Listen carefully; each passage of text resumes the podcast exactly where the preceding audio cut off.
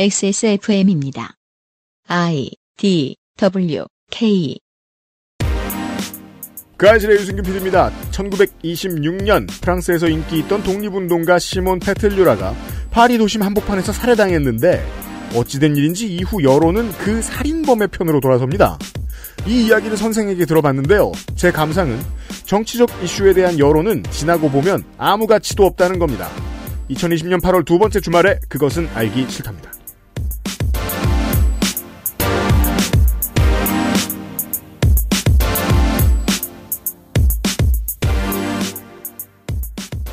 이상평론 시간입니다. 네. 선생은 잠시 후에 만나시고요. 윤세민 에디터가 있고요. 네, 안녕하십니까. 윤세민입니다. 비가 그친 과거의 윤세민입니다. 그렇습니다. 미래는 어떤가요? 그 미래에 지금 저, 저 예보에 의하면은 다음 주까지 계속 한국은 비가 온다고 합니다. 그리고 남부지방에 비가 거쳤는데 다시 온답니다. 뭐 최장 장마기가 장마라고 보기도 힘들죠 이제 이제는 그 최장 기간이라고 하더라고요. 2010년대 후반이 그 기후로 봤을 때 너무 스펙타클해가지고 네. 거의 매해가 기억나는데 예를 들면 2017년인가요? 2016년인가요? 극한의 무더위가 있었던 때가 2018년입니다. 2018년인가요? 저는 저는 정말 정확히 기억하는 게 음. 에어컨이 없었거든요. 1층에 차를 대놓고 그 차문을 열 때 기대하죠. 오늘은 몇 도? 막 차에 41 이렇게 적혀 있어요. 우와! new record. 그러면서 각오 올라죠. 아, 올겨울에 죽었다. 너무 추웠죠. 네. 그리고 그 이듬해와 그 다음에 이제 누런 하늘을 이렇게 보다가 아, 2020년이라는 스펙타클의 정점을 만나고 있습니다. 그러게요. 네. 비 걱정을 이렇게 많이 해본 게 참 오랜만입니다. 전국적으로. 한국이 그렇습니다, 청취자 여러분. 우리는 이 비걱정을 잊게 해줄 음. 손이상 선생의 아무 이야기로 잠시 후에 찾아뵙겠습니다. 그것은 알기 싫다는 실천하는 사람들을 위한 노트북 한국 레노버 액세스몰 프레그랜스 스토어 1인 가구의 첫 번째 가구 알스퀘어 폴더 매트 정치사회 전문 책 구독 서비스 마키아벨리의 편지에서 도와주고 있습니다.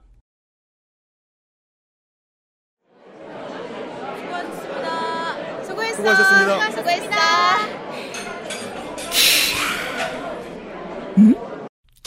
야? 당신의 문 앞에 배송되는 정치 막 히야 벨리의 편지. 선정위원이 선정한 이달의 책 독서의 깊이를 더해줄 가이드북 독서 모임과 강좌 할인권까지 저자와의 대화 특강도 준비되어 있어요. 정치발전서.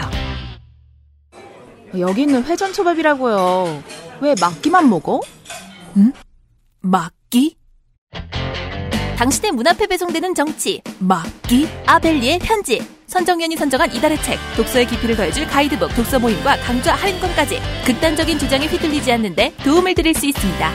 정치발전소.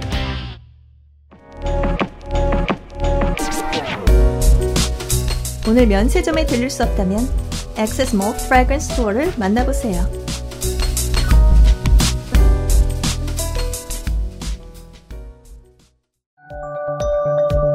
오늘날 찾아볼 수 있는 가장 완벽한 비즈니스용 노트북 싱크패드 T 시리즈. 지금 바로 액세스몰 전용 특가로 구매하세요. Lenovo for those who do.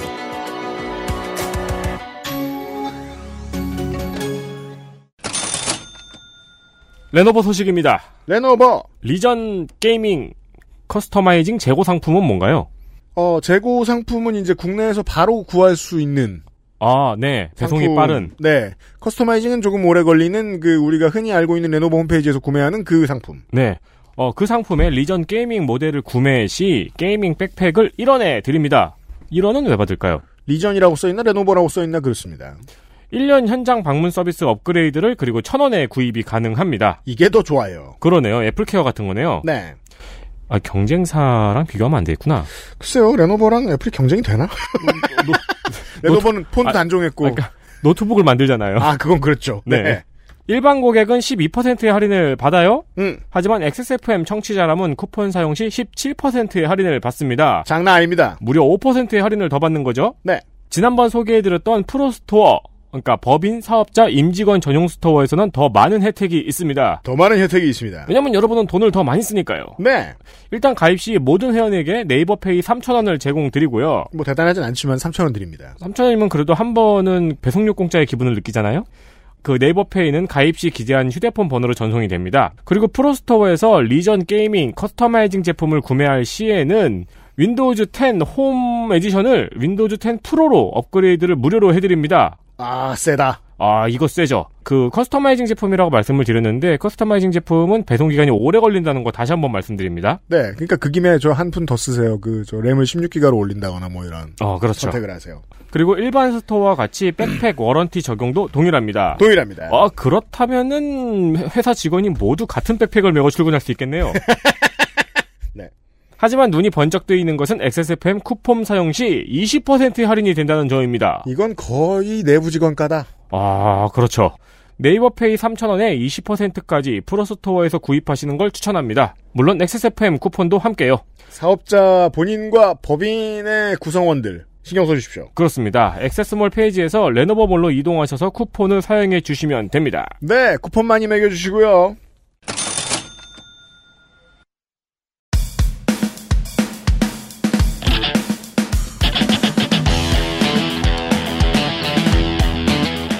여러 가지 문제로의 다양한 접근. 이상 평론.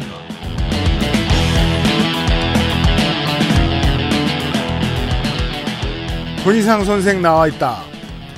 안녕하세요. 21세기의 열사 손이상입니다. 열사는 열라, 열라 사랑해. 라는 뜻이고요. 네. 네. 오늘은 다시 프랑스 3공화국 얘기입니다. 아, 여러분의 열화와 같은 성원에 힘입어서 제가 그냥 프랑스나 해라. 왜 네, 그것은 알기 싫다 355회와 359회에서 이어지는 내용입니다. 음. 지난 시간에는 어쩌다 보니까 이제 그 공화국이 탄생을 했고요. 음. 그러고 나서 공화파가 수구 왕당파에 맞서서 정치 권력을 획득해 나가는 과정, 그리고 그 과정에서 나왔던 그 보수 우익 진영의 반발, 진보주의의 탄생, 그리고 뭐 전 국민적인 그 정치 스캔들을 다 다뤘었고, 그리고 그리고 이제 누가 제일 싸움을 잘했나, 대현피 시대. 네, 무력이 누가 제일 높았나, 음. 하고 이제 총리 부인의 언론사 습격 사건 등등을 다루었습니다. 총리 부인의 총질. 네. 등장인물들이 웬만하면 막 죽어요. 아 그렇구나. 아, 오늘 무슨 얘기, 사우스파크 같아요. 이게 프랑스 당시 얘기 들어보면 네, 오늘 얘기에서도 누가 죽을지도 몰라요. 캐니 얼웨이즈 다이예요. 그리고 지난 두어 달 동안 제가 그 알실에서 이제 좀 딴 얘기들을 막 했었죠. 음. 예, 그러는 사이에 1차 세계대전이 프랑스에서 지나갔고요. 뭐? 아, 네, 그렇죠. 그렇죠. 예. 그렇다 합시다. 이게 시기상으로 맞진 않지만 한국이 ILO 비준을 저하하고 있는 사이에 예. 네. 1차 대전이 끝났네요. 네. 음. 이미 지나간 일이에요. 음. 그리고 스페인 독감도 지나갔습니다. 어, 손을 씻으니까요. 네, 1910년대 후반쯤에 이제 그 열심히 손을 씻고 음. 마스크를 쓰- 잘 쓰고 다녔더니 어떻게 어떻게 해서 지나갔다더라. 아니잖아. 네. 실제로 많이 죽었죠. 뭐 그렇지만 아니잖아. 그래도 2년 만에 극복이 됐습니다. 네. 아, 그래서 이제 이 옛날 프랑스 시리즈는 음. 어느새 1920년대에 다다랐습니다. 그러네요. 예. 어, 이렇게 할 거면은 아예 더 옛날부터 하시지 그랬어요. 그 제가 근대사 이전을 잘 몰라요. 아, 그래요? 예. 아, 전공. 전공까지는 아니지만 아무튼 근대사 이전을 잘 몰라요. 어, 1920년대라는 것은 이제 이미 20세기란 얘기죠. 그렇죠. 네. 어릴 때 TV를 보면 음. 20세기 사회에서 20세기 사회에서 이런 얘기를 참 많이 했어요. 그렇죠. 즉 이런 현대에 이런 일이 있다니라는 표현으로 이제 치환될 수 있는데 음. 아, 지금 보면 참 이상하죠. 그렇죠. 벌써 100년 전이니까요. 예. 왜냐하면 20세기의 한국 사, 서울 사람들은 북한말을 썼거든요. 거의 그랬죠. 지금 다시 TV 보세요. 그렇죠. 옛날 뉴스 같은 거 이제 유튜브에서 서울 사투리 같은 거 검색해 보셔도 그냥 90년대, 80년대 드라마만 봐도 배우들이 저 남부지방 사람들 아니면은 북한말 쓰고 있어요. 네. 이 20세기 초반에는 일단 1차 대전이 끝났으니까요. 음. 그 전쟁 때문에 참수이 됐을 거 아니에요, 나라가. 네. 어, 그 나라를 빨리 복구를 하고. 음. 참수치되었어요. 네. 그러고 나서 세계 대공황이 오기 전까지 아주 반짝 잘 먹고 잘 살았던 때가 있었습니다. 프랑스가요. 음. 그게 대충 1920년부터 1930년 무렵까지, 그러니까 1920년대죠. 이때 무슨 일이 있었느냐. 1차 대전 이전에는 프랑스가 농업이 짱 먹는 나라였어요. 아 그렇군요. 네. 그랬는데 전쟁을 하니까 탱크랑 비행기랑 무기를 막 계속 찍어내야 될 거 아니에요. 그렇죠. 그래서 폭발적으로 그 산업이 중공업이 성장을 해갖고 그게 음. 국가의 주력 산업이 됩니다. 그 이전에는 독일이 그 유럽에서 짱 먹는 그 산업 국가였는데 공업 네. 국가였는데 1차 대전에서 지고 나서 폭삭 망했으니까요. 그 이제 라이벌이 없잖아요. 그래서 프랑스제 그 막 자동차, 기차, 선박 뭐 이런 거부터 해갖고 모자나 뭐 가방, 뭐 신발 이런 것들이 막 세계 시장에 막 엄청 팔립니다. 근데 실제로 이때도 기술력은 독일이 더 높았잖아요. 근데 이제 나라가 망해가기 직전이어가지고 그랬던 거지. 그 제 세대의 산업 역군들을 보아오면서 자란 사람들은 이해하기가 힘든 거예요. 아니 유럽은 지금 대단한 산업도 없으면서 왜 잘 먹고 잘 살지? 음, 20세기 초에 공업 흥국을 이루고 그때 쌓아둔 자본을 굴리는 거죠. 그렇죠. 이때 프랑스는 경제적으로 되게 윤택했습니다. 실제로 경제 성장률이 되게 높았고요. 통계상으로 보면 되게 잘 살고 있었습니다. 그런데 이상하게도 출산율은 계속 줄어들어요. 부부 한 쌍당 평균 2.3명의 자, 자녀를 낳았는데 음. 그 당시 전 세계에서 제일 낮은 출산율이었습니다. 아. 근데 2.3명이면 늘어나고 있는 거잖아요. 약간씩은. 근데 그러니까요. 사실은 말이죠. 음. 그때는 그 옛날이잖아요. 음. 사람이 되게 쉽게 죽어요. 웬만하면 막 죽어요. 음, 네. 그러니까 이제 그 실질 인구는 줄어들고 있는 거예요. 뭐막 그때 막 충치로도 사람이 죽고 그랬어요. 실제로 뭐 영아 사망률도 엄청 높았고요. 네. 네. 보통 근데 아, 저 충치로 사람이 죽는구나. 네, 그래요. 옛날에 많이 그랬어요. Cast Away에선 살았는데. 보통 전쟁이 끝나고 나면 이제 그 베이비 붐이 막 불어가지고 아이들을 막 낳잖아요. 네. 그 막 독일이나 영국도 그때 그랬었고요. 1차 대전 끝나고 2차 대전 그 사이 때 인구가 폭발적으로 증가하는데 네. 프랑스에서는 그런 일이 안 일어났습니다. 한국도 6.25 전쟁 끝나고 나서 아이를 되게 많이 낳았었는데 겁나 그런- 많이 낳았죠. 예, 그런 일은 프랑스에서 일어나지 않았습니다. 한국이 시기. 6.25 전쟁 끝나고 애를 얼마나 많이 낳았는지 제 세대는 명절마다 느끼죠. 아 그래요. 맞습니다. 네. 어. 그 점은 좋아요. 어, 북적북적하니까요. 아니 아니 아까 그, 부쩍부쩍한 건 싫은데 아니 추석은 싫은데 설날은 괜찮아요. 그 얘기를 하고 거예요. 아, 그렇죠. 근데 이제 안타까운 거는 이제 서- 세뱃돈을 받을 나이가 슬슬 지나가갖고 아직까지 주시는 분이 계신 계시거든요. 네. 근데 지나갔어요. 안타까워요. 어, 이제 우리 다음 세대가 세뱃돈을 줄 때가 좀 문제가 돼요. 음. 예, 왜냐하면 지금은 정말 저점 수준이라서. 줄 사람이 없죠. 근데 인구가 만약에 여기서 늘어난다. 그럼 괴롭죠. 북적북적한 명절은 이제 없죠. 지금의 이제 어르신들이 돌아가시고 나면. 아, 이건 재밌더라고요. 모두가 그냥 늙고 있거든요. 네. 네. 보통은 이제 아이가 줄거나 없거나 뭐 집안들이 많이 이러니까 네. 이게 참 재밌어요. 그때 보던 사람이나 지금 보던 사람이나 구성이 똑같은 거야. 사실 뭐 전뭐 불만도 없는데 네. 여튼간에 지금이랑 은 달라요. 네, 지금이랑 다릅니다. 경제적으로는 잘 살았지만 아이를 낳지 않았던 시기 1920년대를 프랑스인들은 아네 펄 미친 시대라고 부릅니다. 미친 시대다. 네. 경제가 폭발적으로 성장하면서 새로운 경제 계급이 생기죠. 이재용, 기업인, 정영진, 음, 네, 산업재벌. 네. 이 산업재벌들은 왕당파를 지지하던 시골 농민들, 그러니까 그 기존의 보수층과는 좀 달랐습니다. 어, 정확히는 농민들이라기보다는 농장주들인가요? 음, 아니요, 시골에 그냥 농민, 아, 그냥 가난한 농민들도 가난한 농민들이요? 네, 그 이제 되게 봉건주의적으로 생각을 해서 그들이 정치적 견해가 다를 리가 없죠. 음, 그렇게 해서 막 그 이제 수구 왕당파를 많이 지지를 해, 해왔었고 지금도 전통적으로 보면은 이제 그 프랑스의 남서부 쪽이 카톨릭계 그런 그 좀 보수 지지율이 많이 높은 지역인데 음. 어 근데 이 지- 재벌들은 이해관계가 많이 달라요. 귀족 출신은 아니고 교회도 별로 열심히 안 다닙니다. 음. 그런데도 일반 시민이나 진보적 지식인층하고도 이해관계가 다르죠. 갈래가 참 많았어요. 음, 지금보다. 네. 그 당시 대표적인 재벌 가운데 프랑수아 코티라는 양반이 있었습니다. 음, 코티 그룹은 지금도 전 세계에서 가장 큰 광고주고요. 그렇습니다. 네, 구찌, 돌체앤가바나, 켈빈 클라인 등등의 브랜드를 잔뜩 가진 그런 그 기업인데, 오늘날의 프랑스를 먹여 살리는 산업, 음, 패션 산업의 중추적 기업 중에 하나입니다. 네, 옛날에 이 코티 그룹이 아스팔트 우파의 자금줄이었습니다. 그건 뭐예요? 삼색기 부대? 네, 그러니까 막 그 막 그 때 어 악시옹 프랑세즈라고 하는 어 단체가 있었고요. 음, 뭐 서클 프로동이라는 단체가 있었고, 음. 막 되게 막 반유대주의, 막 인종주의 뭐 이런 걸로 음. 점철되어 있는 그러니까 그 파시즘의 그 초기 단계에 있었던 그런 단체들이 막 있었어요. 아, 행동하는 불란서인, 뭐 이런 예, 단체가. 그런 거, 예. 그러니까 맨, 맨날 막 그 파리 시내에서 막 북치고 막 시위하고 행진하고 그런 그 노인분들 계시잖아요. 음. 그 노인분들을 매겨 살렸던 게 이 재벌이다. 저도 늙어서 푹 치는 게 소원이에요. 도수치료사 선생님이 이미 50견 초기라는 거야. 아, 어깨 지금 다 올라갔어요? 다 아직은 올라가는데 네. 그- 그렇게 겁을 주셔야 되니까 이렇게 말씀하시죠. 이 음. 똑바로 스트레칭 안 하면은 네. 어느 날 아침부터 안 올라갈 거라고. 야 이게 70 먹어서 태극기도 흔들고 북도 치고 대단한 겁니다. 니네 그렇죠. 부모님이 50견이 없다는 거예요. 그리고 이 양반들은 코티가 다 매개 살렸으면 구찌를 입고 행- 시위를 했겠네요. 아, 그때는 구찌가 코티 소유가 아니었을 거예요. 네. 다 속옷은 케빈 클라인이고. 어, 예, 그렇죠. 이 시위를 진압하기엔 옷들이 너무 비쌉니다. 내 파가 아니에요. 네. 네. 내파 비싸. 네, 1차 대전 이전까지의 프랑스의 정치사는 어, 지난 그알실 시간에 말씀을 드렸었죠. 음. 공화파가 보수 왕당파를 밀어내는 과정이었죠. 한국의 현대 정치사가 그렇듯이 네. 서로 밀고 밀리는 일진일퇴의 상황. 네, 그러면서 조금 조금씩 세력을 확장해 나가면서 결국 이제 그 권력을 획득해 나가는 그렇게 그 공화파가 정권을 잡고 또 다시 그 공화파 안에서도 이제 여러 파벌이 있잖아요. 음. 여러 계파가 있고 그 중에서도 이제 진보주의자들이 어, 정권을 잡, 잡게 됐는데 전쟁이 터졌잖아. 1차 대전이. 얘네가 공화파는 물론이고 보수파까지도 한꺼번에 다 손을 잡아버립니다. 어이 국민의당이네요 이거. 음. 네. 어, 3당 합당을 해서 음. 블록 내셔널이라는 거국 내각을 만들었습니다. 민자당을. 네. 전쟁 상황이잖아요. 음. 전쟁 상황이니까 이제 그 다 같이 다 똘똘 뭉친 겁니다. 네. 이게 되게 그러니까 진보주의자들 입장에서는 빠르게 행동을 한 거네요. 보통 그렇다고 할 수 있죠. 진보주의자들이 이렇게 전쟁이 나거나 안보상 불안한 상황이 있을 때 네. 태도를 바꾸지 않아 가지고 욕을 먹으면서 지지율이 떨어지는 경우가 잦잖아요. 네.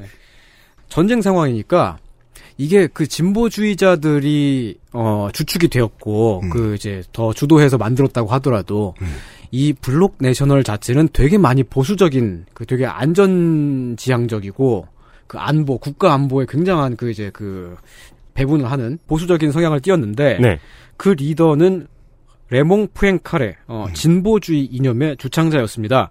아, 이때 운동권 출신 의원들이 많이 재벌의 손을 잡고 직업 정치인이 됩니다. 음. 진보가 곧 보수가 된 겁니다. 그런데 음. 여기에 동의 못하는 사람들도 있었을 거 아니에요. 네. 3당 합당에 반대한 세력이 프랑스 노동자당이랑 힘을 합쳐가지고 음. 카르텔 데 고시 좌파 연합이라는 당을 만듭니다. 좌파 카르텔 보수가 된 진보가 국회의 3분의 2 정도 그리고 좌파 연합이 나머지를 차지합니다. 차지합니다. 음. 근데 1차 세계대전 와중에 러시아에서 혁명이 일어나잖아요. 아, 예, 예. 그쵸. 음. 그 소비에트 이제 그 공산 혁명이 일어나는데 음. 그걸 보고서 또 이제 프랑스 국내의 노동자들은 되게 많이 자극을 받습니다. 아, 우리의 혁명이 진짜가 아니구나. 얼티밋이 아니구나. 야, 저기 저 러시아를 보니까 탈모인이 짱을 먹었어. 그래서 공산당이 탈모 혁명이 아니잖아. 그래서 공산당이 된 거예요. 비오틴 셀렌. 음, 네. 좌파 진영의 분열을 이야기하고 있는 겁니다. 네. 원래 그 이제 그 이제 프랑스 사회당부터 해가지고 그 이제 좌파 연합은 제2 인터내셔널. 그러니까 그 국제 노동자 협회 두 번째 어, 프랑스 파리가 중심이었죠. 어 그리고 이제 인터내셔널가를 부르는 단체인데 그럼요. 인터내셔널가도 이제 프랑스 사람이 만들었고요. 네. 거기서 떨어져 나와서 제3 우리말 번안은 누가 했을까? 어떤 사람이 참 했습니다. 잘했어요. 네, 잘했어요 정말. 네. 깨어라. 네. 네. 어, 제3 인터내셔널 소련의 모스크바가 중심인 코민테른으로 코민테른. 네, 음. 코민테른으로 들어간 것이 어, 공산당입니다. 프랑스 공산당. 이런 이웃의 분파들은 특징이 있습니다. 예나 지금이나. 네. 서로 겁나 싫어합니다. 네, 되게 사이가 안 좋았어요. 진보주의자들이 봤을 때는 이제 전쟁이 끝났잖아요. 음. 그럼 이제 전후 복구도 해야 되고 먹고 사는 얘기를 해야 되는데 좌파든 공산당이든 허건을 파업만 하고 막 무슨 막 그런 얘기밖에 안 해요. 그렇게 생각을 합니다. 음. 좌파는 또 이제 진보주의자들 보면서 막 부패하고 부도덕하다고 그렇게 생각하고 안 그래도 저 기업하는 사람들한테 붙어먹은 저놈들. 네. 그리고 또 이제 그 전쟁 끝났으니까 먹고 사는 얘기를 해야 되는데 음. 공산당은 막 매- 허구한 날 막 경찰서에 불 지르고 막 이런다고 생각을 해요. 추우니, 추우니까요? 예. 허건하진 않았는데. 공산당원은 진보든 좌파든 쟤네는 다 재벌이랑 붙어 먹으면서 어 막 의회주의자 그러니까 그 국회에 가가지고 정치 그 직업 정치인이 됐다는 얘기예요. 음. 운동권 경력을 팔아먹는 배신자 뭐 이런 식으로 생각을 합니다. 아, 서로 서로 배신자군요. 네. 이렇게 진보, 좌파 진영이 서로 분열해서 엄청나게 미워하던 시대가 1920년대의 음. 특징입니다.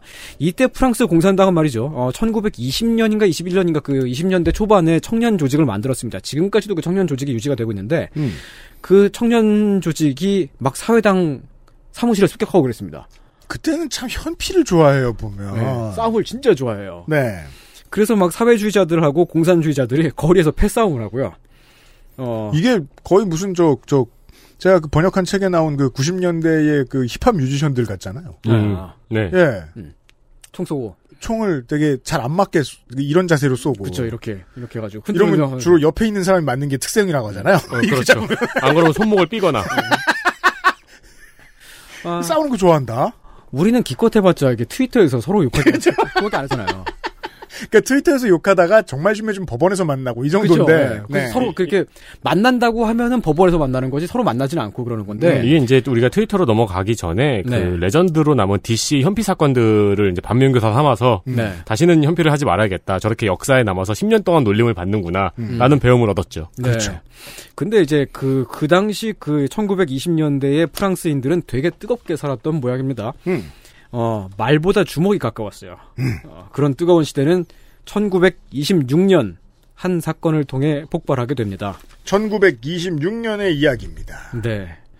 우크라이나라는 나라가 있죠. 네. 그럼요. 음, 프랑스 얘기하다가 갑자기 우크라이나로 넘어왔습니다. 동쪽으로 왔습니다. 네. 우크라이나에는 되게 슬픈 역사가 있습니다. 옛날에 있겠죠. 예. 어느 나라나 다 그렇죠. 그뭐 정쟁이 정쟁이 같은 소리 하고 있어. 나, 난 역, 역, 역, 역사 따윈 믿지 않아. 네. 에, 우크라이나가 옛날에 나라가 망했었어요. 나라가 망해서 소, 러- 소련이 됐잖아요. 예, 근데 그 전에도 망했었어요. 네. 그 전에 망해서 러시아 제국에 합병이 됩니다. 정확히는 러시아 제국하고 오스트리아 헝가리 제국이 분할해가지고 나눠 맞습니다. 먹죠. 네. 중앙아시아의 전체적으로 슬픈 역사예요. 예. 그러니까 이제 그 러시아 제국의 식민지 뭐 이런 이런 건데 네. 그, 그 시절에 러시아 제국 모스크바에서 노동자 신문에 글을 쓰던 시몬 페틀류라라는 혁명가가 있었습니다. 네. 우크라이나 출신이고요.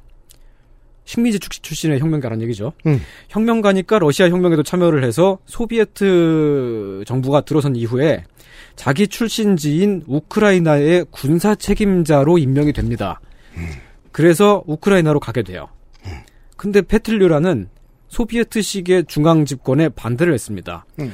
어, 페틀류라도 분명히 혁명가고, 어, 공산주의자 혹은 사회주의자로서의 그런 사람이었지만, 음. 어, 좀 생각이 좀 달랐던 겁니다. 러시아는 러시아잖아. 음. 근데 우리는 우크라이나잖아. 음. 우크라이나, 나는 우크, 우크라이나 사람이고, 지역은 지역의 코민텔은 네. 그래서 우리 민족끼리 똘똘 뭉쳐서, 우- 우리식 사회주의를 하자. 드립을 이렇게 빨리 치니 이거 잡, 잡기도 어렵네. 사회, 사회주의를 할 건데, 네. 우리는 독립도 할 거야. 그렇게 우크라이나의 독립을 서- 선언합니다. 우크라이나 우리 민족끼리 네. 그러면 소비에트 군대가 쳐들어오겠죠, 당연히. 자연스러운 예. 귀결입니다. 근데 마침 그때 이제 1차 세계대전이 끝나요. 그 음. 러시아 혁명은 1차 대전의 거의 막바지 때쯤에 전쟁 도중에 일어난 사건입니다. 네. 에, 1차 대전이 끝나고 나서 베르사유 조약을 통해 역시 러시아 제국의 식민지였던 폴란드도 독립을 했습니다. 그쵸. 그러면 소비에트의 붉은 군대가 네. 폴란드도 쳐들어갈 거 아니에요. 놀기도 뭐하고 그렇죠. 그래서 우크라이나랑 폴란드가 형제가 되기로 맹세를 합니다. 동맹을 합니다. 네. 소비에트 군대랑 싸우게 되죠. 음. 근데 거기에 프랑스가 또 껴들어요. 여기서 싸움이 났어! 네. 호전적인 네. 민족이니까. 진짜 어, 말보다 주먹을 좋아하는 뜨거운 사람들이라서. 근데 여기서 싸움이 났어! 네, 그래갖고 프랑스가 이제 우크라이나와 폴란드의 편을 들어서 소비에트하고 맞서 싸우게 됩니다. 아, 우리가 이렇게 1, 2차 세계대전 사이의 역사를 들을 일이 별로 없어요. 네. 예. 근데 음. 여기서 프랑스는 왜 손을 잡고 소비에트랑 싸웠을까요? 지가 센 줄 아니까요. 싸우는 걸 좋아해요. 아, 좋아서요? 뭔가 좀 그러니까 국제. 둘다뭐 헛소리 같은데 힘의 균형 막. 제 쪽이 좀 더 합리적인 분석이라고 생각합니다. 프랑스는 군사력을 보여주고 싶어 합니다. 일단 그게.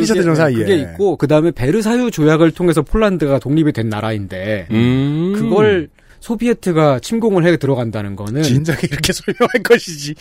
어, 국제적인 합의에 도전하는 거예요. 음. 그러니까 이제 그 그게 이제 하나의 명분이죠. 네. 하지만 내심은 어, 주먹질 하고 싶어서.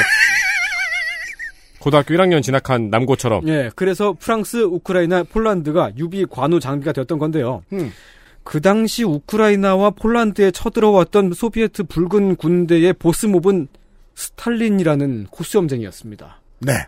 스탈린은 그러니까 스탈린은 음, 아 이제 집권 후 학살만 많이, 알- 많이 알려져 있죠. 예, 근데 평생 사람을 죽이고 다니던 사람입니다. 군사적인 그 능력이 대단해요. 굉장히 능력치가 높은 사람이에요. 음. 어, 삼국지 게임으로 치면은 뭐 여포, 막 이런, 이런 느낌인데, 어, 폴란드에다가 뻐꾸기를 막 날려요. 음. 협박을 해요. 네. 그래서 폴란드가 배신을 해요. 짧게 잘 설명하네요. 네. 그래갖고, 폴란드 군대가 소비에트 군대랑 손을 잡고 우크라이나를 쳐들어와요. 이런 일이 있죠. 그래서 우크라이나가 망합니다. 또 망했어요. 원래 그렇습니다. 망했었는데, 잠깐 독립하고 몇 년 동안 독립했다가 또 네. 망합니다. 그 뒤부터는 어, 철의 장막이 거치기 직전까지 계속 소련이 됩니다. 네, 1991년도 소련이 해체될 때까지 우크라이나는 독립을 하지 못했었죠. 아 그러면 이제 우리 민족끼리 공화국을 인민공화국을 세우자고 했던 사람들은 다 망, 좋게 됐죠. 그렇죠. 좋게 됐죠. 네. 그 페틀류라가 제일 좋게 됐죠. 완전 그 모든 것을 다 잃고 알거지가 돼가지고 오스티아를 거쳐서 스위스를 거쳐서 겨우겨우 프랑스에 망명해 들어옵니다. 음. 어 그리고 프랑스에서 망명 정부를 세우죠. 우크라이나 망명 정부를. 임시 정부를 세우는군요. 네. 그러면 프랑스 정부의 프랑 혹은 프랑스인들의 입장에서 봤을 때 이 사람은 좋은 놈일까요? 나쁜 놈일까요? 이상한 놈일까요? 좋은 사람이죠. 왜냐면 소련이랑 싸웠던 사람이잖아요. 그렇죠. 좋은 놈이죠. 네. 거기다가 이제 이 사람은 기본적으로 민족 혁명가이고 네. 그 진보적인 강, 강력 강력한 그런 입장을 가지고 있고요. 독립 운동가인데다가 프랑스와 형제가 되기로 맹세를 했던 장군 출신이고 게다가 이 사람이 무능해서 진 게 아니에요. 스탈린- 폴란드가 배신을 때렸기 때문에. 네. 폴란드가 배신을 때렸고 스탈린 동지가 스탈린이 너무 셌어. 네. 음. 그러니까 이 사람의 인생을 보면은 이 사람의 인생 전체에 그 비극적인 영웅 서사가 다 들어가 있는 겁니다. 그러네요. 그래서 프랑스 사람들이 페틀류라를 되게 반겼습니다. 음. 되게 반기고 어, 이 사람을 보면은 막 느끼는 게 아, 너무너무 막 도와주고 싶어 하는 거예요. 그리고 또 때마침 이제 그 우크라이나가 그 소비에트에 합병이 된 직후부터 되게 큰 기근이 일어나기 시작했습니다. 우리는 흔히 어 1930년대의 그 우크라이나 대기, 대기근만 알고 있는데 그게 사실은 1921년부터 시작이 된 거거든요. 음. 집단 농장 정책이 실패를 해서 먹을 게만 없어져요. 그래서 사람들이 많이 굶어 죽습니다. 집단 농장 정책 뒤에는 거의 대부분 대기근이 오네요. 네, 그 소식도 프랑스에 많이 보도가 됐죠. 그래서 이제 선량한 사람들이 페틀류라를 보면은 막 돕고 싶어 하고, 음. 망명 정부를 막 지원하고 싶어 하고, 혹은 페틀류라 그냥 프랑스인으로 그 귀화를 해라. 음. 그래서 이제 우리 프랑스 그 정치에다가 밀어줄게 막 그런 막그 그 사람들도 막 생기고, 네. 어, 혹은 우크라이나를 다시 살려야 된다. 그런 사람들도 생기고요. 그런 여론이 프랑스에 퍼집니다. 네. 그리고 저 볼셰비키 공산주의자들이 얼마나 나쁜 놈들이지. 그런 이야기도 맨날마다 신문에 막 오르내리죠. 네. 이 반공주의가 말이죠. 꼭 구급화에 의한 그런 것만 있는 게 아니에요.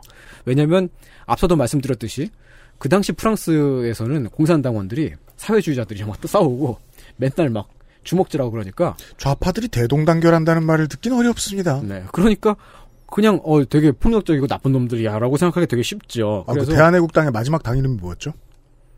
우리 공화당. 아 그래 우리 네. 공화당. 네. 음. 우리 공화당이 저 대한 뭐냐 저 미래통합당 좋아하지 않잖아요. 아, 네. 그런 그런 느낌입니다. 겁나 싫어하죠. 네.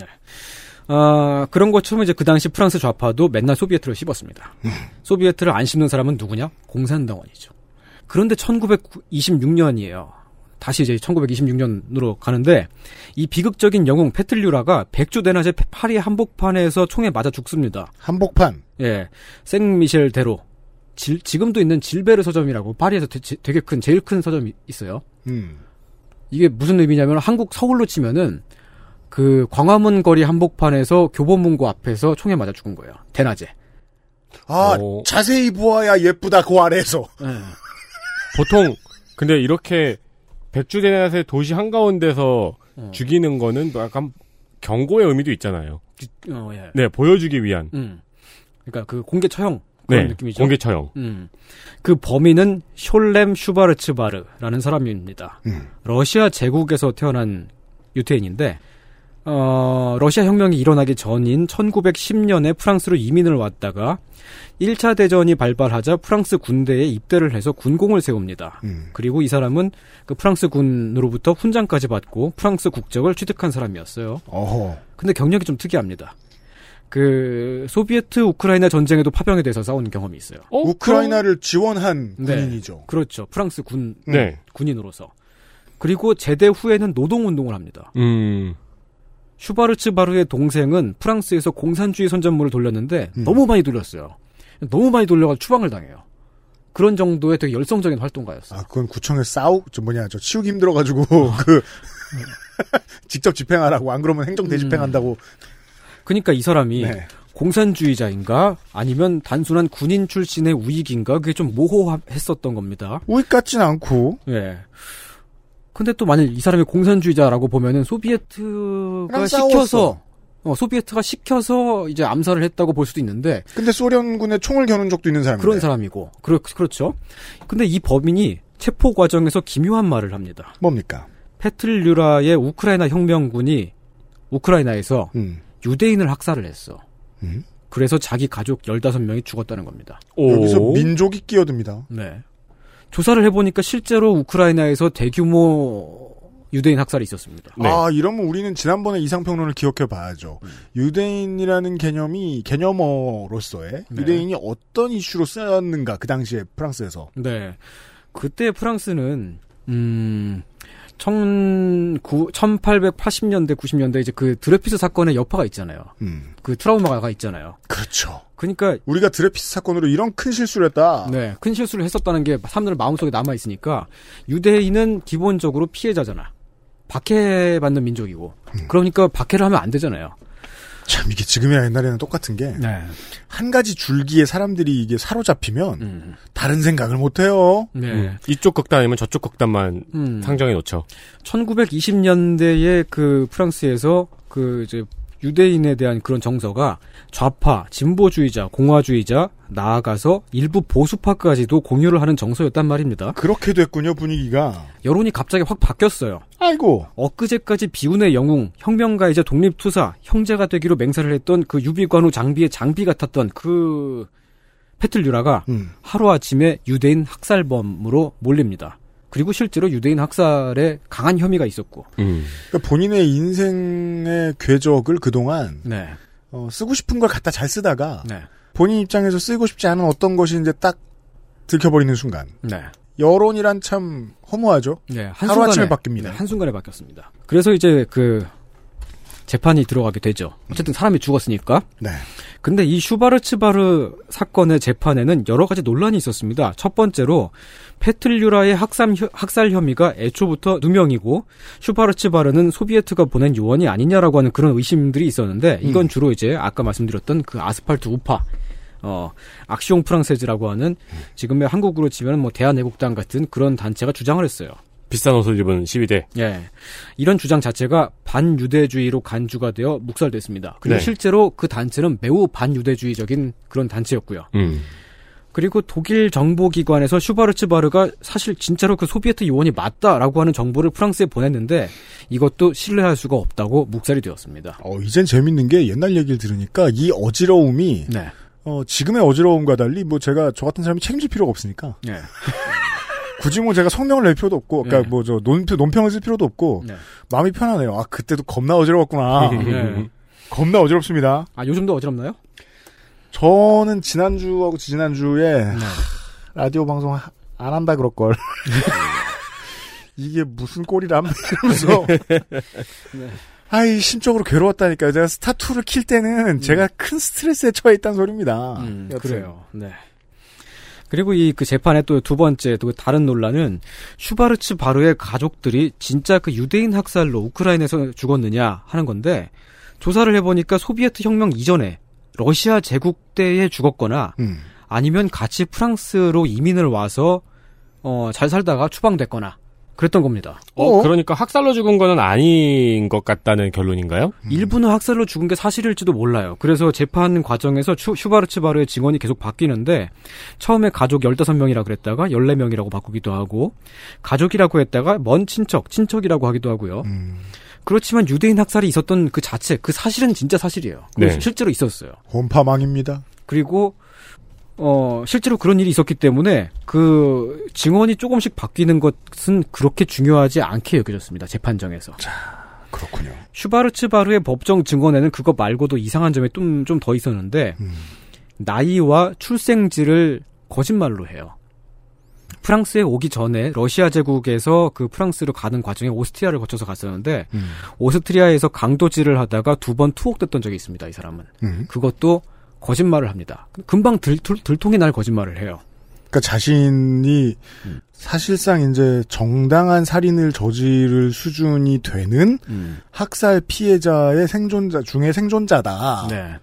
라고 말하고 있는 심정적인 피해자라고 스스로를 주장하고 있는 사람의 음. 도덕적인 문제라든가 네. 아니면은 발언 증거 제시 이런 문제에서의 불분명함 이런 네. 것들이 나왔는데 진술- 이것은 대세에 영향을 주지 않고 있다. 그렇죠. 진술이 좀 그렇게 가지만 그런 거짓 증언들도 학살 생존자로서의 자기 방어 정도로 여겨졌습니다. 또 세 번째로는 이게 중요했는데 실제로 페틀류라가 유대인 학살을 지시하고 실행을 했느냐라고 하는 이 중요한 논점이 있었죠.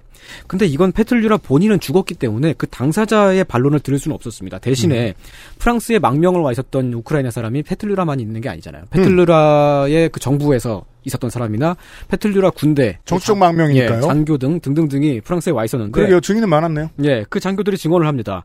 페틀류라는 그런 증, 어, 지시를 한 적이 한 번도 없었고 실제로는 유대인을 보호하기 위한 200건이 넘는 명령서를 발행을 했었다. 음. 유대인에게 못되게 구는 사병을 사형시키기도 했다. 그런, 그런 증언을 합니다. 근데 사회 분위기가 이미 넘어가 있다면 선생의 설명대로 그러면 이건 안 받아들여지죠. 네, 그리고 이것들이 똘똘 뭉쳐가지고 자기 오야붕 보호해주고 앉았네. 그쵸. 라는 네. 방식으로 소화될 가능성이 크죠. 실제로 지금 봐도 오야봉 보호하려고 그랬을 것 같은 그런 혐의가 매우 짙죠. 왜냐면은 유대인 학살의 범인 그 어떤 그 총책임자가 페틀류라라고 한다면 그 밑에서 복무했던 사람들도 마찬가지로 거기에 책임이 있는 거 아니에요. 네. 그러니까 이 사람들은 어 자기 변호를 위해서 구라를 쳤을 가능성도 있는 거죠. 그렇죠. 어 그래서 그 당시에도 이런 증언자들은 유대인 학살을 숨기려는 공모자로 여겨졌습니다. 그리고 네 번째 또 다른 논점이 있는데 유대인 학살은 학살이고 근데 프랑스 영토 내에서 벌어진 살인 사건은 별개잖아. 그렇죠. 유대인은 대낮에 사람을 길거리에서 죽여도 되느냐? 라고 하는 그런 의견이 있었는데, 근데 슈바르츠 바르 쪽에서 증인이 딱 한 명 나옵니다. 그 증인은 하이야 그린베르크라는 네. 우크라이나 크멜니츠키 출신의 간호사였습니다. 이 그린베르크는 이렇게 증언을 합니다. 나는 학살에서 가까스로 살아, 살아남았습니다. 우크라이나의 그 유- 유대인 마을 출신이고 유대인입니다. 페틀류라가 학살을 지시했는지는 모릅니다. 근데 내가 본 학살자들은 분명히 우크라이나인들이었습니다. 자, 우리가 감정을 빼고 이 문장을 해석하면 네. 논리의 빈 구석과 오류가 분명해요. 그래요? 이 문장은 사실 법정에서는 페틀루라가 학살을 지시했는지 나는 모른다가 팩트잖아요. 그렇지만 실제로 보았던 그 학살자들이 우크라이나인들이었다는 얘기는 하죠. 음. 여튼 만약에 이게 언론에 지상 중계가 되고 있었다면 여론 재판은 끝나 있었을 가능성도 있어 보입니다. 네. 재판정에서 끝납니다. 음. 여론으로 넘어가기 전에 재판정에서부터 거기 이제 그 판사 말고 이제 그 이제 손 배심원. 어, 배심원들이 손 드는 이씨. 어, 이제 판사가 이제 어 유죄로 할까요, 무죄로 할까요? 어느 곳을 이렇게 하면은 그럼 사람들이 싹 손 들잖아요. 네. 다 유죄. 왜 어느 아니, 곳을이야? 아니. 다 무죄 이렇게 손 다, 들어요. 다 이렇게 손 들면은, 딩동댕. 다 이렇게 손. 들면은 이제 그 판사가 안경 쓴 사람 접어, 이러고. 예. 아니 반대하면 디리동댕. 그래서 아, 찬성인가? 예, 슈바르츠 바르는 무죄로 풀려나게 됩니다. 음. 다만 페틀류라의 아내에게 음. 손해배상금 1프랑을 지급하라는 판결이 나옵니다. 이것은 그 당신이 한 건 범죄도 아니고 예. 완전 정당했습니다. 음. 정당했는데 그 아내 그 이제 남편이 죽은 아내에게 음. 배상금은 내라. 음. 그러니까 살인을 하고서도 무죄를 받았는데 음. 무죄를 받았음에도 아내에게는 손해배상금을 내야 돼. 음. 좀 약간 이상한 판, 판결이죠. 네. 그 근데 그 손- 손해배상금 1프랑이라는 것도 그렇게 많은 돈이 아니에요. 한 양이야. 예. 푼 예. 돈이죠. 예. 이 사건은 당시에 아주 논란이 많은 재판이었고 지금도 진실이 명확하지 않습니다. 당시 슈바르츠바르를 의심하거나 재판의 부당함을 말하는 것은 반유대주의로 간주가 되었거든요. 재밌군요. 예. 어, 특히 이제 그 지금도 있는 류마니떼라는 신문이 있습니다. 네. 음. 그 나라 신문들은 다 겁나 오래됐네요. 네, 그 류마니떼는 어 지금 프랑스의 그 좌파 언론을 대표하는 그런 신문이고요. 그 당시에 그 공산당 계열의 이제 그 기관지 같은 역할을 하는 거였는데 류마니떼의 보도를 보면 제일 열심히 했어요. 보도를. 어 일단 페틀류라는 일단 그 학살 범이에요. 일단 그렇게 딱 그 단정이 되, 되고 시, 시작이 돼요. 네. 그리고 유- 그 이제 우크라이나에서 벌어진 그 학살들이 얼마나 나쁜 나- 그 이제 참혹했는지 그런 것들이 계속 나갑니다. 그리고 대부분의 언론들은 이 사건에 대해서 직접적인 논평을 거의 하지 않고 거의 그 논평을 거의 다 피합니다. 그냥 건조하게 사람이 그 이제 페틀루라가 총에 맞아 죽었다. 그리고 그 이제 어 재판에 넘겨졌다. 그리고 그 무죄로 방, 그 풀려났다. 이런 정도로만 이야기를 합니다. 기록만 남겨. 네, 거의 아무런 이야기를 하지 않습니다. 여기에 대해서 이제 그 이 재판에 대해서 주로 이제 그 의문을 제기하던 것은 역시 락시옹 프랑- 프랑세즈 같은 그런 그 극우파 극우파 진영 아스팔트들. 네. 그러니까 일반적인 사람들이 봤을 때에는 와 이건 뭐 극우파의 주장은 그렇게 사실 그 매력적이지 않잖아요. 그렇다. 그리고 정치적으로 판단해야 하는 사안일 때 네. 극우파가 손들어준다. 그럼 나는 거기 가는데 음. 몇 배의 용기가 들어갑니다. 네. 그렇죠. 그 걔네들이랑 같이 엮이기 싫으니까.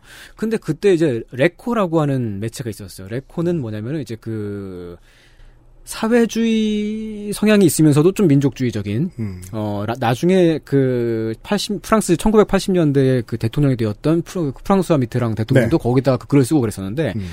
레코지만 이 재판에 대해서 조금씩 의문을 제기를 합니다. 되게 많이 욕을 얻어먹으면서 말이죠. 음. 나중에 역사학자들이 소비에트 우크라이나 전쟁 중에 유대인 학살에 대해서 지난 수십 년 동안 연구를 해왔는데 말이죠. 그 얘기를 짧게 해두겠습니다. 네.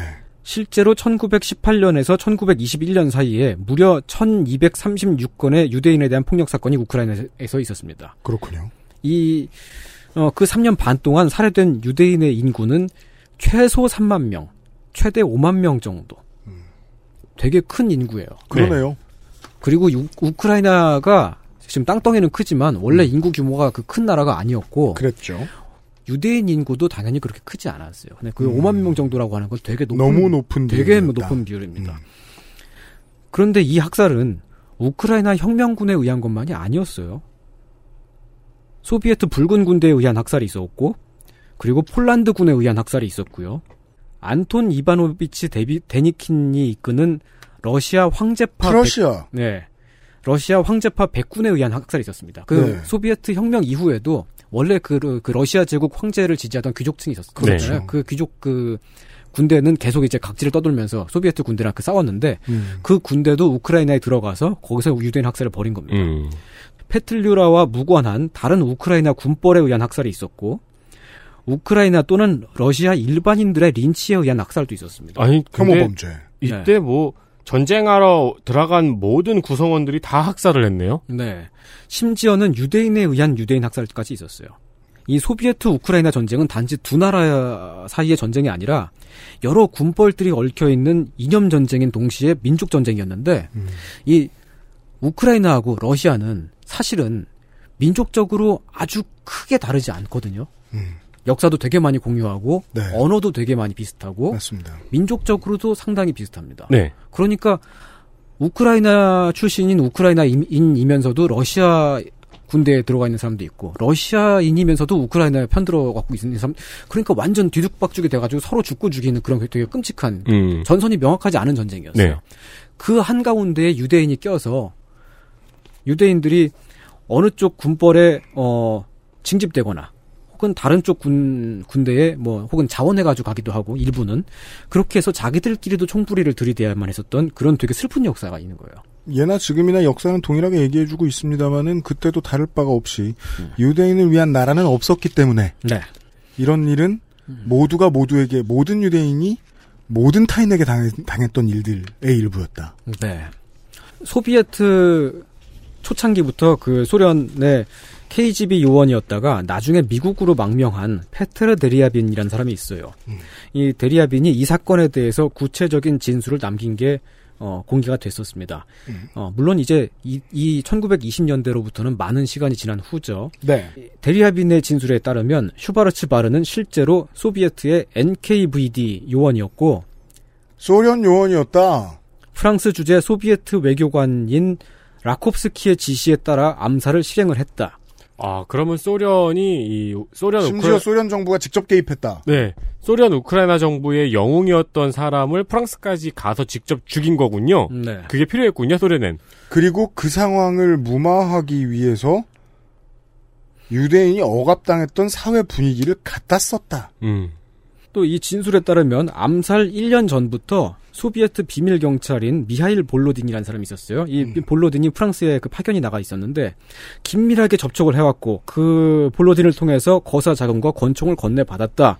라고 하는 구체적인 진술을 했는데 교통경찰이 쓰는 걸 줬을 리가 없어요. 네. 그렇겠죠. 근데 이런 이야기는 물론 그 당, 그 사건 당시엔 전혀 알려지지 않았고, 나중에 드러난 것이었죠. 그렇지만 여전히 진실은 모릅니다. 왜냐하면 이 진술이 사실인지 알 길이 없어요. 우리가. 그럼 그래요. 예. 그럼요. 그리고 이 암살범이 소비에트의 지시 혹은 도움을 받은 것이 사실이라고 하더라도 이 암살범 스스로도 소비에트를 이용을 하면서 음. 사실은 진짜 그 살해 동기가 어, 자기 민족 유대인을 학살한 저 학살범 범죄자에 대한 처단 그러니까 어, 마음속에 자기 친척들의 죽음으로 인한, 인한 그 정당한 복수심 같은 것이 있었을지 누가 알겠습니까? 그리고 사실 스파이는 원래 그런 사람을 찾아서 뽑고요. 그렇죠. 다시 역사학자들이 밝혀낸 사실 하나를 이야기해 둡니다. 페틀류라가 유대인 보호 조치를 내렸던 것은 사실이었습니다. 1919년 8월 26일 발행한 명령서에는 이렇게 써 있습니다. 세계의 유대인과 그들의 자녀와 아내들이 우리처럼 자유를 빼앗겨 왔다는 것을 깨달으라. 그들은 오랜 옛날부터 우리와 함께 살면서 우크라이나와 운명을 함께 해왔고 우크라이나와 불행을 나누어 왔다. 유대인 학살을 부추기는 모든 자들은 우크라이나 군대에서 추방할 것이며 조국의 반역자로 처벌하도록 나는 명령한다. 유대인 학살은 국가에 대한 반역이며 유대인 인구에 대한 모든 폭력을 멈추라는 호소와 함께 모든 육- 우크라이나 인구에 선포한다. 우크라이나 인민공화국 수반 시몬 페틀류라. 음. 이런 명령서를 실제로 발행을 합니다. 하지만 이 명령서에도 불구하고 여전히 우린 진실을 뭐알 수가 없죠. 모릅니다. 왜? 왜냐하면 문건을 이렇게 발행하고서도 실제 행동은 달랐을 수가 있죠. 그럼요. 그런 의심은 할 수 있어요. 네. 혹은 페틀류라가 유대인 학살을 막으려고 한 게 사실이라고 하더라도 유- 우크라이나 혁명 군대에 의한 학살이 있었던 것은 사실이고 움직일 수 없는 사실이고 음. 그러니까 그 위에서는 막으려고 했더라도 그 밑에 있는 군인들 우크라이나 군인들은 정말 그 유대인 어떤 차별 의식 같은 것들이 강하게 있었고 그래서 학살을 했었고 그렇게 추측을 할 수도 있는 거죠. 네. 그리고 소비에트 우크라이나 전쟁에서 유대인이 가장 큰 피해자였다는 것도 여전히 사실입니다. 예. 우리가 알 수 없는 진실이라는 건 뭐냐면은 페틀류라가 독립전쟁 영웅이자 혁명가인지 아니면 유대인 학살의 모든 최종적인 책임을 지는 사람인지를 모른다는 겁니다. 사실 네. 그둘 다일 수도 있죠. 네. 한 가지 말할 수 있는 실제 역사는 재판이 이렇게 논- 논란 속에 끝났고요. 진보 진영, 좌파 진영은 이 사건을 통해 더욱더 분열을 하게 됩니다. 서로 서로 더욱더 미워하게 돼요. 그러면 반동이 일어났겠죠. 또 누가 또 누구하고 싸웠겠네요. 네. 어, 제가 만일 다음에 1930년대의 프랑스를 이야기하게 되면은 좀 암울한 이야기를 하게 될 수가 있을 겁니다. 그 이런 반동 속에서 오늘은 되게 뭐 밝고 희망적이었는 줄 아나 봐. 아 오늘도 꼿꼿한 얘기했는데 네. 사건이 이렇게 진행이 되고 나니까 네. 뭔가 좀 의심쩍어도 반유대주의라는 얘기를 듣고 찬성하지 않으면 반유대주의라는 얘기를 듣고 음. 그러면 그냥 아 그냥 아싸리 그냥 반유대주의를 그냥 해버려 라고 하면서 그냥 우파 극우파로 기울어져 가는 사람들이 나올 수가 있는 겁니다. 그게 1920년대 후반에서 1930년대에 세계 대공황, 경제 대공황이 프랑스를 역시 마찬가지로 덮치죠. 그 분위기와 함께 맞물려서 거대한 반동이 일어납니다. 음. 그런 이야기는 나중에 다음에 하게 될지 어쩔지 모르겠네요. 알겠습니다. 예, 오늘의 이야기는 1920년대에 있었던 사건이었습니다. 되게 길게 돌아온 프리퀄이네요. 프레퀄인가요? 다음 근데 다음 1930년대 제가 할지 안 할지 몰라요. 제가 좋아하는 얘기가 아니에요. 그래요? 예, 저는 좌파 얘기를 좋아합니다. 우파 얘기 안 좋아해요.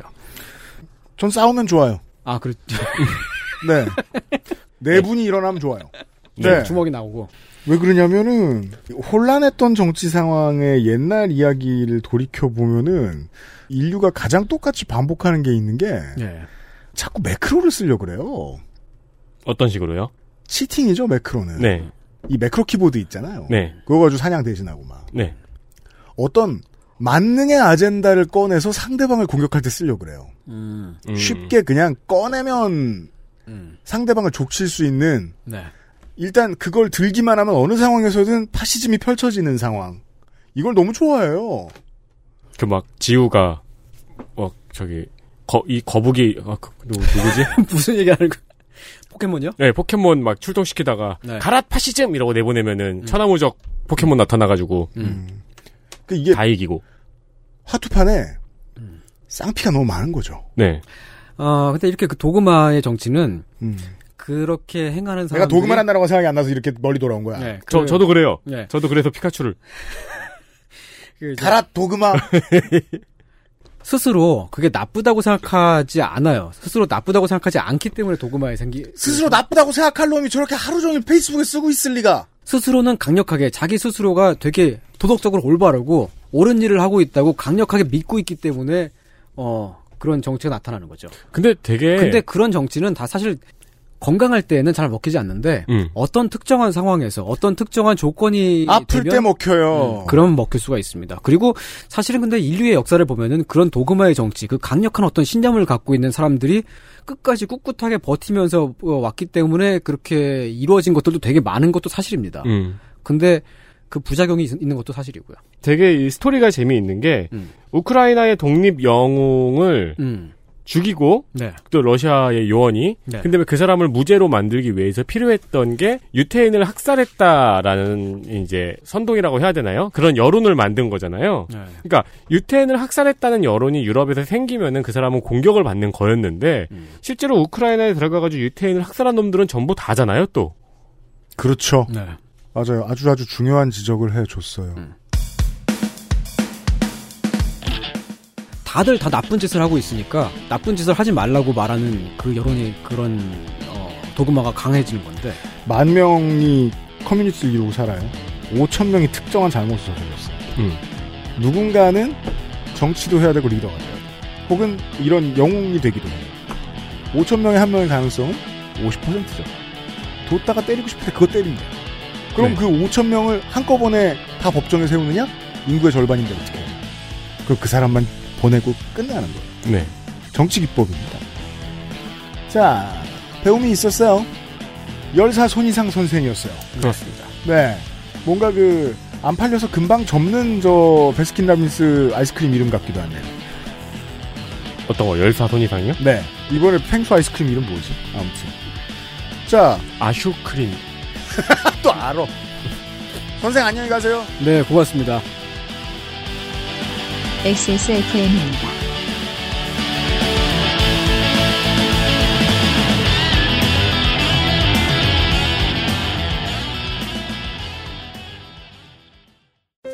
층간소음 걱정 없는 아이들 세상. 운동장을 아이에게. 알스케어 프리미엄 폴더 매트.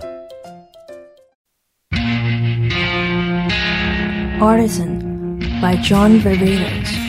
Access Mall Fragrance Store SR.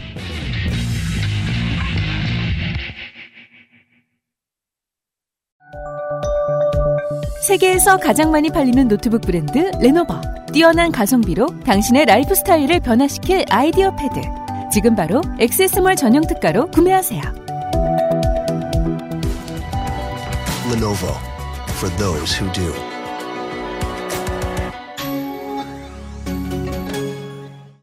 침대를 놓기엔 집이 많이 비좁다고요? 매트를 사자니 디자인이 너무 아이들용 같다고요? 매일 쓸 건데 유해 물질이 걱정되신다고요? 사이즈가 작아 혼자 눕기도 빠듯하다고요? 아이스케어 폴더 매트가 답을 드릴게요. 퀸 사이즈의 넉넉한 크기. 10중 고밀도 압축 내장품으로 만들어낸 안락함. 물티슈 하나로 청소까지 간편하게 어디에나 어울리는 모던한 디자인은 기본. 아이스케어와 함께 나 혼자 산다. 아이스케어 프리미엄 폴더 매트. 매달 집으로 배송되는 이달의 책. 독서의 깊이를 더해줄 가이드북, 특강, 독서 모임, 강좌 할인권까지. 정치발전소가 제공하는 정치사회 전문서적 구독 서비스. 마키아벨리의 편지. 정치발전소와 액세스몰에서 구독하실 수 있습니다.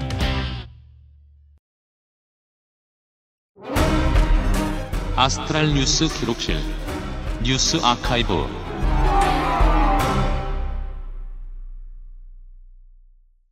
뉴스 아카이브입니다. 네, 1976년으로 돌아갑니다. 아, 진짜요? 네. 닉슨이 워터게이트 사건으로 사임하고 이뤄진 대선이었습니다. 그렇습니다. 후보는 지미 카터와 제럴드 포드였지만 음. 이 둘은 중요한 게 아니고 중요한 사람은 공화당 후보 경선에서의 로널드 레이건입니다. 네, 이 사람은 그 다음 대선에서 당선되죠. 네, 이 경선에서 레이건은 빈곤층 출신의 흑인 여성 8개의 이름, 30개의 주소, 12개의 사회보장 카드, 존재한 적도 없는 4명의 남편을 이용해서 복지기금을 타내 호화 생활을 하고 캐딜락을 몰고 다니는 복지 여왕을 등장시켰습니다. 복지 여왕. 웰페어 퀸. 네, 이라는 단어. 이 복지 여왕을 왜 등장을 시켰냐면은 음. 이런 복지 여왕이 세금을 축내며 과도한 복지 정책을 이용해서 호화로운 생활을 하고 있다. 라는 내용의 연설을 하기 위해서죠. 그렇죠. 이 연설의 내용은 대구는요 이상으로 보수층들을 결집시킵니다. 네. 대, 대전은 아무튼 네. 아, 대- 어디 어디면 어때요? 대전이었구나. 네. 대전은요? 네. 재취업 자격 아 뭔 소리야? 그리고 4년 뒤 대선 어, 어디냐고. 되게 멀리 읽는다. 네. 그리고 4년 뒤 대선에서 압승을 거둡니다. 네.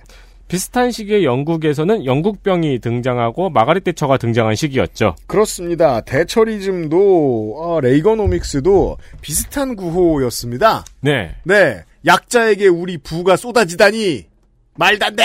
그렇습니다. 네.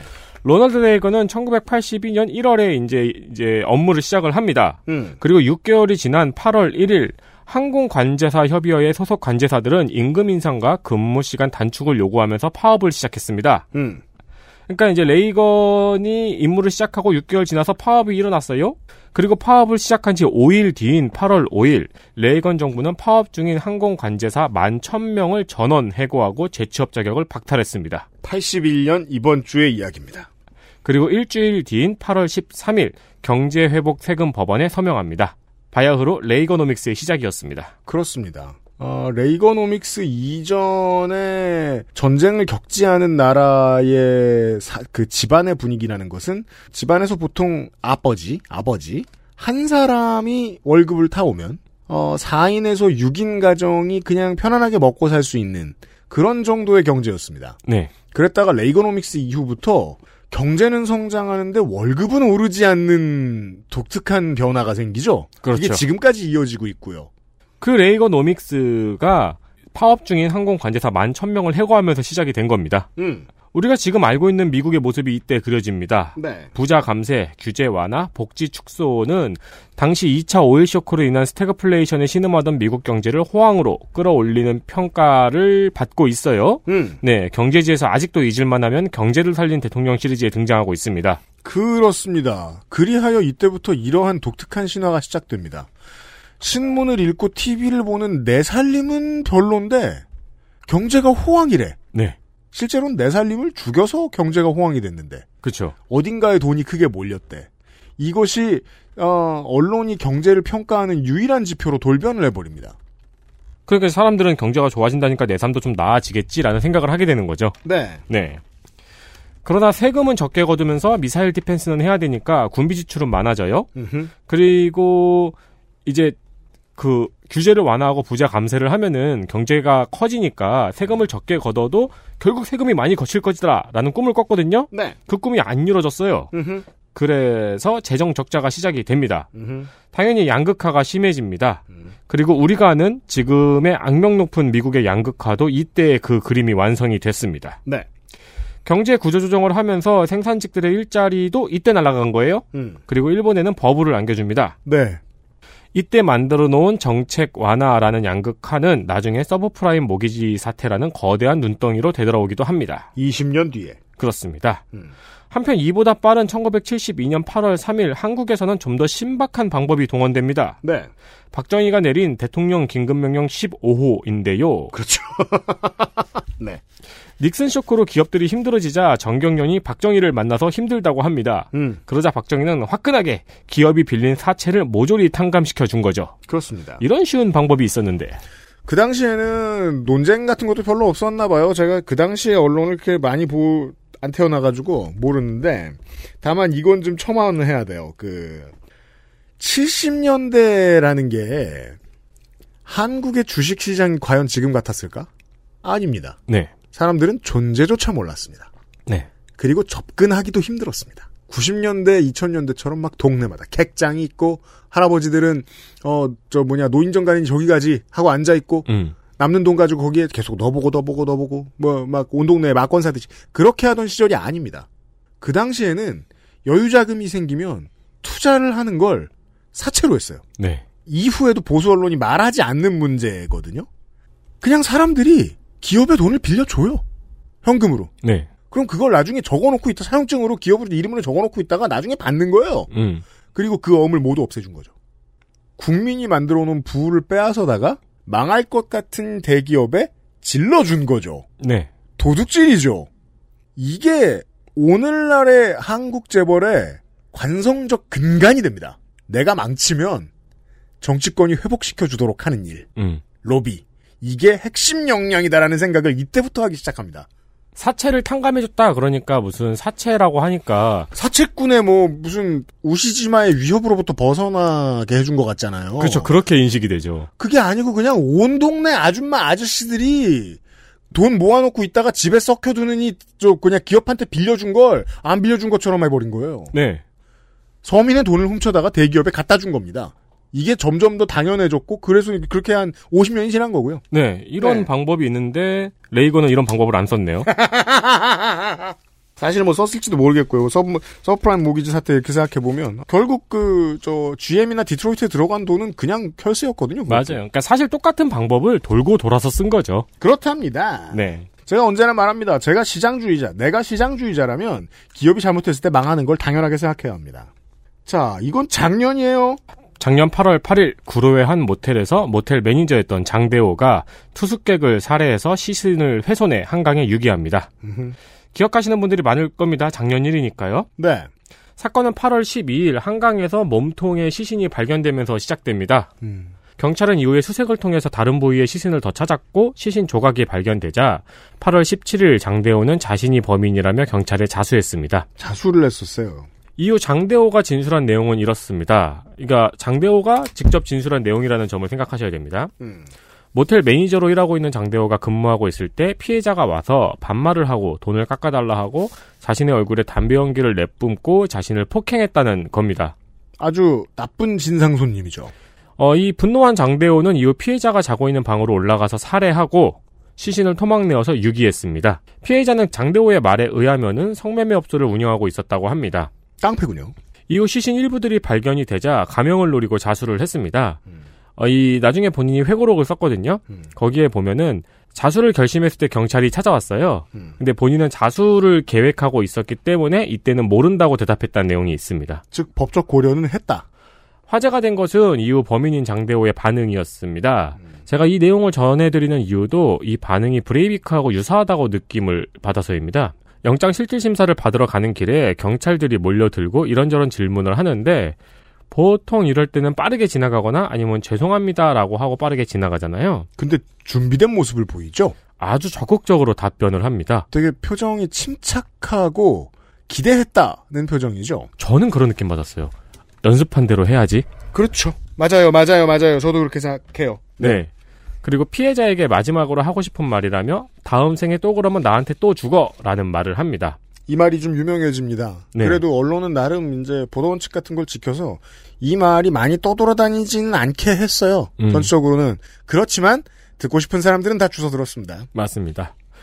얼굴이 공개 결정이 났어요. 신상 공개 결정이. 음. 그리고 얼굴이 처음으로 공개됐을 때도 이 사건은 나쁜 놈이 나쁜 놈을 죽인 사건이다. 아무리 생각해도 내가 반성하고 있지 않다 등의 발언을 했습니다.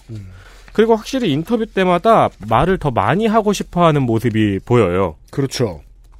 빨리 지나가려는 게 아니고 경찰들이 데리고 갈라 그러는데 계속해서 말을 할 말이 더 있다는 모습을 계속 보이죠. 그러면 사람들의 이 움찔움찔하는 오라상 경찰들이 못 데려갑니다. 네.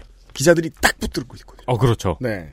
물론 브레이비크와 다른 점은 이 범행에 정치적인 이유가 없었다는 점, 그리고 살인이 결과적으로 본인에게 손해였다는 점을 후회하고 있다는 점입니다. 음. 네, 그러니까 범죄 행위 자체는 다른데 체포된 이후의 반응이 비슷하다는 거죠. 그렇죠. 그리고 옥중에서 28페이지 분량의 회고록을 씁니다. 음. 그리고 이걸 이제 유출을 시켜요. 음. 회고록에는 본인의 블로그, 유튜브 채널, 일베 아이디, 페이스북 아이디들을 공개하고 있어요. 인상적인 건 다 들어가 봤는데 별다른 게 없다는 점이에요. 본인의 그냥 옛날 게임 플레이 동영상 이런 것만 있어요. 음. 그런데 이 장대호의 이름을 구글에서 검색하면 연관 검색어가 연관 검색어가 코리안 조커 그리고 장대호 열사입니다. 네. 옹호 여론이 생긴 거예요. 음. 앞서 말씀드린 유튜브 채널에 들어가면은 그냥 옛날 게임 플레이 동영상이거든요. 네. 근데 거기 댓글을 봐도 옹호하는 사람들의 댓글이 가득 달려 있는 걸 확인할 수 있습니다. 성지순례 온것 같은. 그렇죠. 음. 이 내러티브로 보면 조커랑 같은 거예요. 착실하게 살아가고 있던 사람이 나쁜 사람에게 심한 일을 당해서 그를 살해한 거죠. 음. 게다가 이제 피해자가 조선족이었다는 점도 옹호 여론이 생기는데 한몫을 한 겁니다. 들러붙고 싶었던 사람들이 있었다는 거죠. 그렇죠. 일베에서 영웅이 됩니다. 음. 그리고 일베 회원이 응원 편지를 보내기도 합니다. 음. 이 응원 편지에 답장을 보냈는데 그것도 공개가 됐어요. 근데 여기에는 다만 조선족, 전라도, 흑인이라는 이유로 사람을 차별하는 편견은 고쳐야 될 고질병이라고 밝히고 있습니다. 음. 그리고 자신의 행위는 피해자가 폭력배라는 점이 중요하다고 하고 있어요. 네. 피해자가 폭력배이기 때문에 나의 범행을 어느 정도는 정당화시키는 건데 음. 뭐 계속 밝히고 있어요. 뭐 내가 더 나쁜 놈이다. 음. 내가 나쁜 놈이다 이런 식으로. 근데 여기서 제가 또 인상 깊었던 문장은 그거예요. 음. 본인의 사진을 마구 합성해서 써주면 좋겠다고 이야기를 합니다. 내가 필수 요소가 되게 해달라. 그렇죠. 이건 감히 구준엽 씨도 못 말하는 거거든요. 여기에 이제 사실 제가 대본에 안 썼는데 노무현 전 대통령처럼 자신의 사진을 합성해서 마구마구 써주면 더할 나위 없다고 말을 해요. 그렇습니다. 욕망이 뭔지는 어느 정도 알 수 있어요. 누군가가 나를 롤모델로 생각하는 것 같고 고마운 일이고 난 이거 좋아. 음. 거기까지 예측했는지 모르겠지만 범행을 저지를 때 어, 이렇게 되고 보니 참 좋아. 라는 것까지는 알겠어요.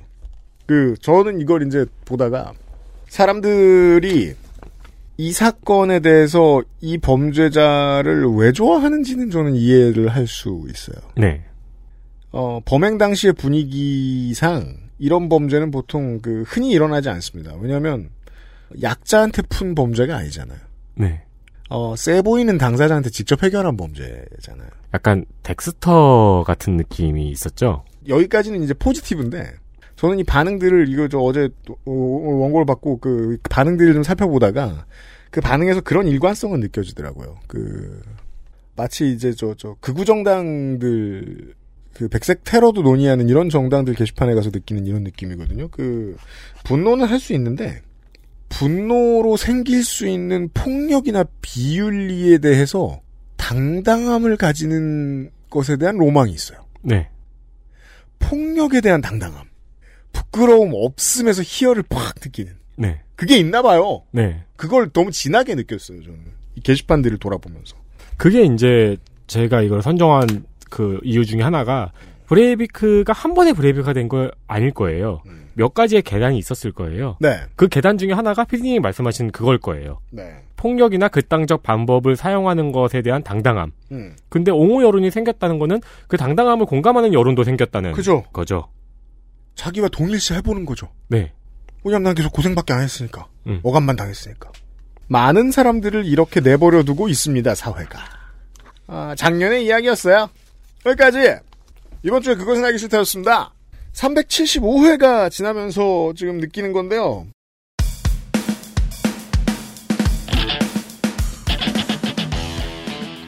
아마도 지금 국정감사를 포함하고 나면은 내년 한 2, 3월쯤에는 제가 원래 준비하던 대로 그 공개 방송을 할 수 있을까요?